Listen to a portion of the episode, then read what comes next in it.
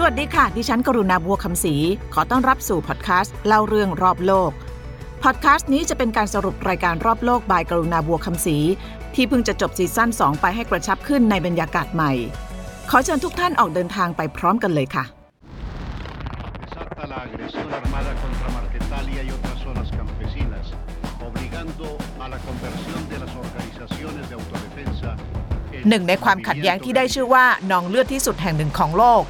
คือสงครามกลางเมืองในโคลัมเบีย ดินแดนแห่งกาแฟและโคเคน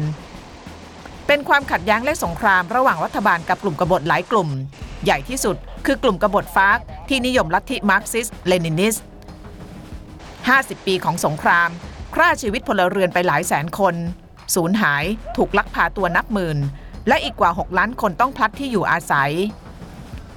รากเหง้าความขัดแย้งมาจากการรวมศูนย์อำนาจ เกิดการกีดกันทางการเมือง สังคมและเศรษฐกิจ ปี 2016 รัฐบาลโคลอมเบีย สามารถทำข้อตกลงกับกลุ่มกองโจรที่ใหญ่ที่สุดอย่างกลุ่มฟาร์กได้ แต่หนทางสู่สันติภาพยังคงอีกยาวไกล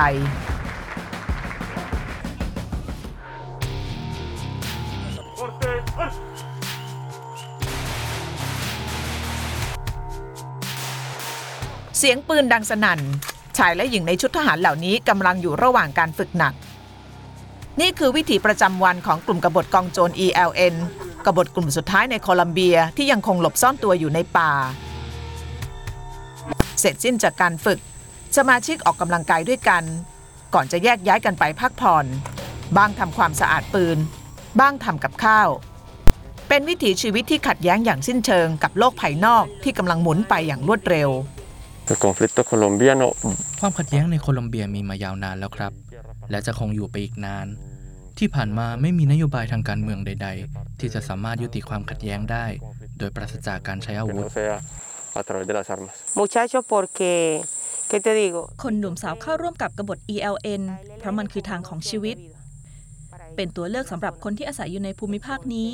เพราะมันเป็นทางเลือกเดียวที่เราจะอยู่รอดได้ในสังคม Que tienen como de, no sé, de salir adelante. ELN หรือกองทัพปลดปล่อยแห่งชาติโคลอมเบีย เป็นกลุ่มกบฏที่มีขนาดใหญ่เป็นอันดับสองก่อตั้งขึ้นเมื่อปี 1965 เป้าหมายเพื่อต่อสู้กับนายทุน ปลดแอกชนชั้นแรงงานและชาวนาชาวไร่ ในนามของอุดมการพวกเขาไม่เพียงแต่จับอาวุธลุกขึ้นสู้กับกองกำลังรัฐบาล แต่ยังปฏิบัติการลักพาตัวประชาชนไปเรียกค่าไถ่เพื่อหารายได้มาสนับสนุนอุดมการด้วย ทำลายทรัพย์สินสาธารณะของรัฐอย่างท่อส่งน้ำมัน ทำลายทรัพย์สินของบริษัทข้ามชาติ ทำเมืองแร่ผิดกฎหมาย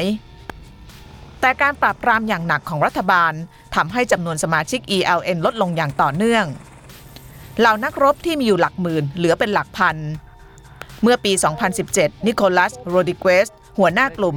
ต้องประกาศหยุดยิงและยอมเข้าสู่กระบวนการเจรจาสันติภาพกับรัฐบาล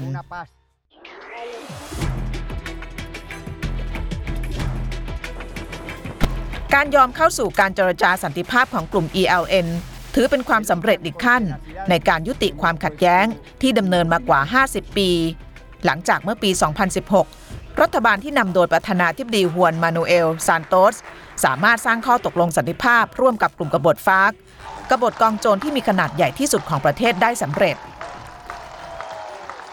ฟาร์กหรือกองกำลังปฏิวัติติดอาวุธโคลัมเบีย คืออีกกลุ่มกบฏ ที่คุกคามความมั่นคงของประเทศ ยิ่งกว่ากลุ่ม ELN หลายปีของการต่อรองเจรจา ในที่สุดฟ้าก็ยอมวางอาวุธ จึงไม่น่าแปลกใจที่จะมีการคาดหวังว่ากลุ่มกบฏอื่น ๆ ที่เหลือรวมถึง ELN จะอ้าแขนอบรับสันติภาพในแบบเดียวกัน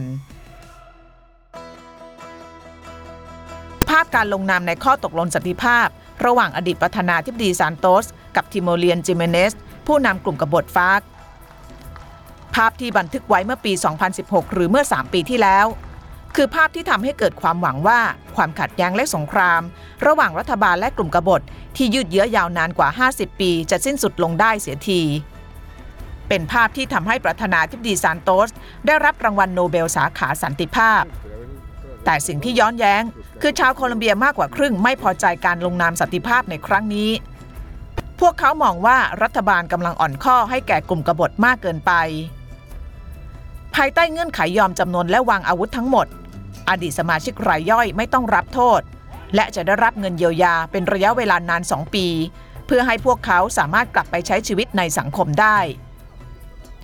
มากกว่านั้นคืออนุญาตให้อดีตสมาชิกฟาร์กสามารถลงเลือกตั้งหรือจัดตั้งพรรคการเมืองของตนได้ ชาวโคลัมเบียจำนวนมากไม่พอใจเพราะมองว่ากลุ่มกบฏกลุ่มนี้สร้างบาดแผลและความเสียหายไว้มากมายเกินกว่าจะให้อภัย นี่คือการประท้วงของคนที่ไม่เห็นด้วยกับการตกลงสันติภาพระหว่างรัฐบาลกับกลุ่มกบฏฟากสงครามกลางเมืองระหว่างรัฐบาลและกบฏฟากที่ดำเนินมากว่า 53 ปีฆ่าชีวิตผู้คนไปมากกว่า 220,000 คน 7 ล้านคนกลายเป็นผู้พลัดถิ่น หลายหมู่บ้านมีเด็กลูกกบฏเกิดขึ้นมากมาย จากหญิงที่ถูกสมาชิกฟากข่มขืน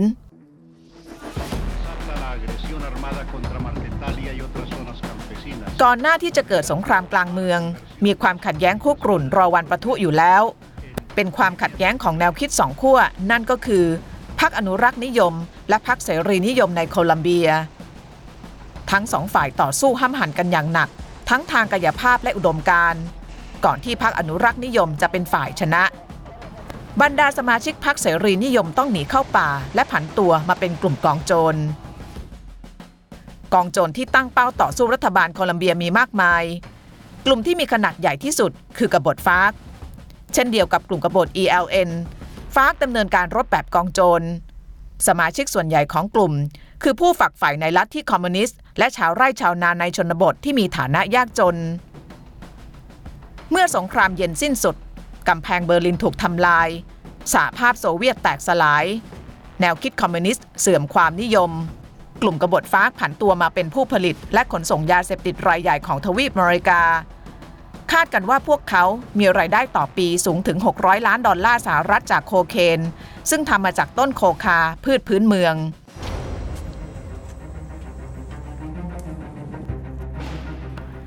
จากนักต่อสู้และกบฏ ลงเอยในฐานะผู้ค้ายาเสพติด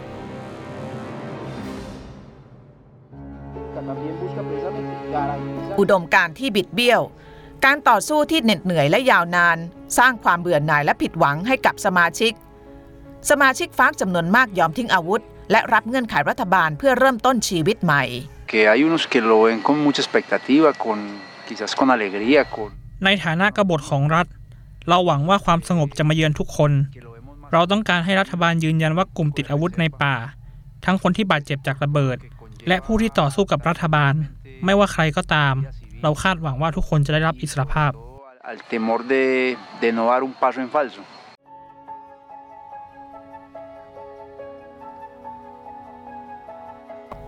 บ้านหลังน้อยค่อย ๆ ทยอยถูกสร้างขึ้น แต่ละหลังเรียงรายกลายมาเป็นหมู่บ้าน ที่นี่กำลังจะกลายเป็นที่พักพิงถาวรของบรรดาอดีตนักรบกลุ่มกบฏการสร้างหมู่บ้านแบบนี้เป็นส่วนหนึ่งของข้อตกลงเพื่อสันติภาพ ให้อดีตกบฏที่จับปืนในป่าได้เริ่มต้นชีวิตปกติแบบคนทั่วไป บ้านคือสิ่งแรกที่ต้องมี นอกจากนี้ต้องเข้าร่วมโปรแกรมคืนสู่สังคม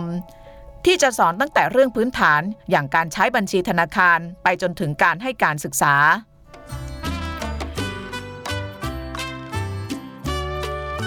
ชีวิตในผืนป่านานหลายสิบปี มาวันนี้พวกเขาเหมือนอยู่ในโลกใบใหม่ และพร้อมแล้วสำหรับการกลับมาเป็นพลเมืองโคลัมเบียอีกครั้ง ชีวิตใหม่สำหรับหลายคนเป็นไปได้ด้วยดี บางส่วนของอดีตสมาชิกฟาร์กเปลี่ยนจากการปลูกโคคามาทำไร่สับปะรด บ้างถ่ายทอดประสบการณ์เมื่อครั้งอาศัยอยู่ในป่า ผ่านบรรยากาศของธุรกิจโรงแรมขนาดเล็ก หรือเป็นไกด์ท่องเที่ยว การต่อสู้เพื่อมวลชนสิ้นสุดลงแล้ว วันนี้มีเพียงการต่อสู้เพื่อหาเงินเลี้ยงปากเลี้ยงท้อง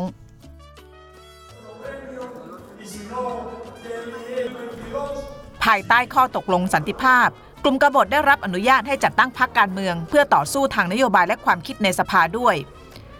ส่วนหนึ่งของข้อตกลง อดีตสมาชิกฟากมีโควต้าที่นั่งในสภาสิบที่นั่ง โดยเป็นตำแหน่งสส5ที่ และสวอีก 5 ที่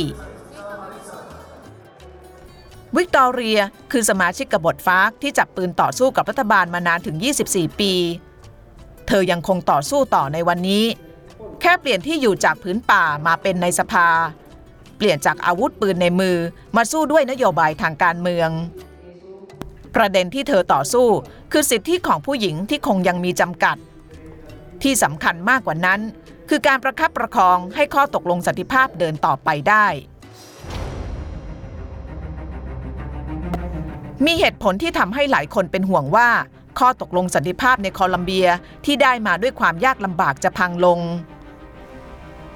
รายงานจากองค์การสหประชาชาติ 2 ปีที่ผ่านมาหลังข้อตกลงสันติภาพเกิดขึ้น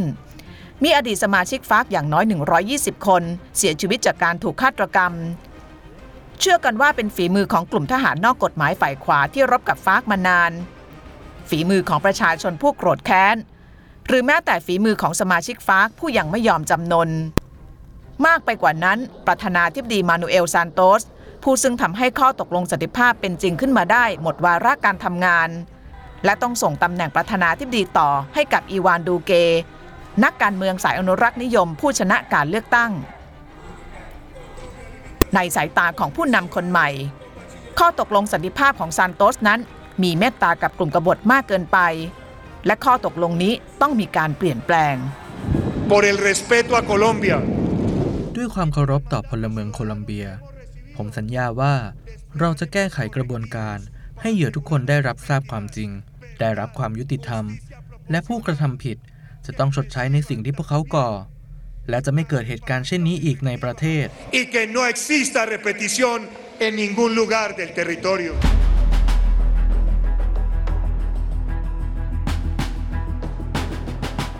สองปีผ่านไปการเจรจาเพื่อสันติภาพกับกลุ่ม ELN เดินไปอย่างล่าช้าและติดขัด เส้นทางสู่ความสงบไม่ง่ายใดเหมือนครั้งที่อดีตประธานาธิบดีมานูเอลซานโตส จับมือกับกบฏฟากส่วนหนึ่งมาจากการที่สมาชิกกลุ่มกบฏ ELN ยังคงลักพาตัวผู้คนเรียกค่าไถ่ในช่วงเจรจา ที่สำคัญกว่าคือแนวคิดของผู้นำคนใหม่อีวานดูเกที่มองว่า รัฐบาลก่อนหน้านี้เมตตากับกบฏมากเกินไป กลุ่มกบฏสร้างความเสียหายไว้มากมาย และสิ่งที่รัฐบาลต้องทำคือการใช้ไม้แข็ง กองกำลังทหารคุมเข้มมากขึ้นในหลายพื้นที่ที่อันตรายของโคลัมเบีย เสียงระเบิดดังสนั่นหวั่นไหวขึ้น ภายในโรงเรียนนายร้อยตำรวจของกรุงโบโกตา เมื่อควันจากระเบิดจางลง มีร่างผู้เสียชีวิต 20 ราย บาดเจ็บอีก 87 ราย นอนกระจัดกระจาย กลุ่มกบฏ ELN อ้างว่าพวกเขาอยู่เบื้องหลังปฏิบัติการครั้งนี้247 secuestrados al año y alrededor มีคนถูกลักพาตัว 247 คนต่อปี และในทุกๆ 3 วัน มีคนตายจากกบฏ ELN พวกเขาคืออาชญากร คือเครื่องจักรสังหาร มันพิสูจน์ให้โคลอมเบียเห็นแล้วว่ากบฏ ELN ยังไม่พร้อมสำหรับสันติภาพ ninguna genuina voluntad de paz. หลังเหตุระเบิดเสียงของประชาชนแตกเป็นสองฝ่าย ฝ่ายแรกกังวลว่า ผู้นำหัวอนุรักษ์นิยมอย่างดูเกอาจใช้โอกาสนี้ ยุติการเจรจาสันติภาพ อีกฝ่ายมองว่าบางทีกลุ่มกบฏ ELN อาจยังไม่พร้อมสำหรับสันติภาพ คนที่นี่มีความหวังเมื่อรัฐบาลเริ่มกระบวนการสันติภาพกับกบฏฟากแต่ข้อเท็จจริงคือนอกจากไม่มีอะไรก้าวหน้า หลายอย่างยังถอยหลัง ไม่ใช่สมาชิกกลุ่มฟากทั้งหมดที่เห็นด้วยกับแผนสันติภาพและยอมวางอาวุธจำนวนหนึ่งยังไม่ยอมจำนน โดยเฉพาะคนที่อยู่ในพื้นที่ปลูกโคคา สารตั้งต้นในการผลิตโคเคน เงินจำนวนมหาศาลจากการค้ายาเสพติด และทำเหมืองแร่ผิดกฎหมายเย้ายวนให้ยอมใช้ชีวิตนอกกฎหมาย นอกจากนี้สมาชิกกบฏอีกไม่น้อย ที่ยอมวางอาวุธแล้วตัดสินใจหวนกลับไปใช้ชีวิตกบฏเหมือนเดิม พวกเขาปรับตัวไม่ได้ ชีวิตในป่าภายใต้การฝึกฝนนานหลายสิบปี มาวันนี้เมื่อโลกเปลี่ยนจากหน้ามือเป็นหลังมือ อดีตสมาชิกฟากจำนวนหนึ่งไม่รู้ว่าจะทำอย่างไรกับชีวิตที่เหลืออยู่ แม้จะมีโปรแกรมคืนสู่สังคมของรัฐบาลคอยช่วย Pasado año y medio o más ผ่านเวลามาปีกว่าแล้วหลังลงนามสันติภาพ ยังไม่มีโครงการไหนเลยที่ใช้ได้จริง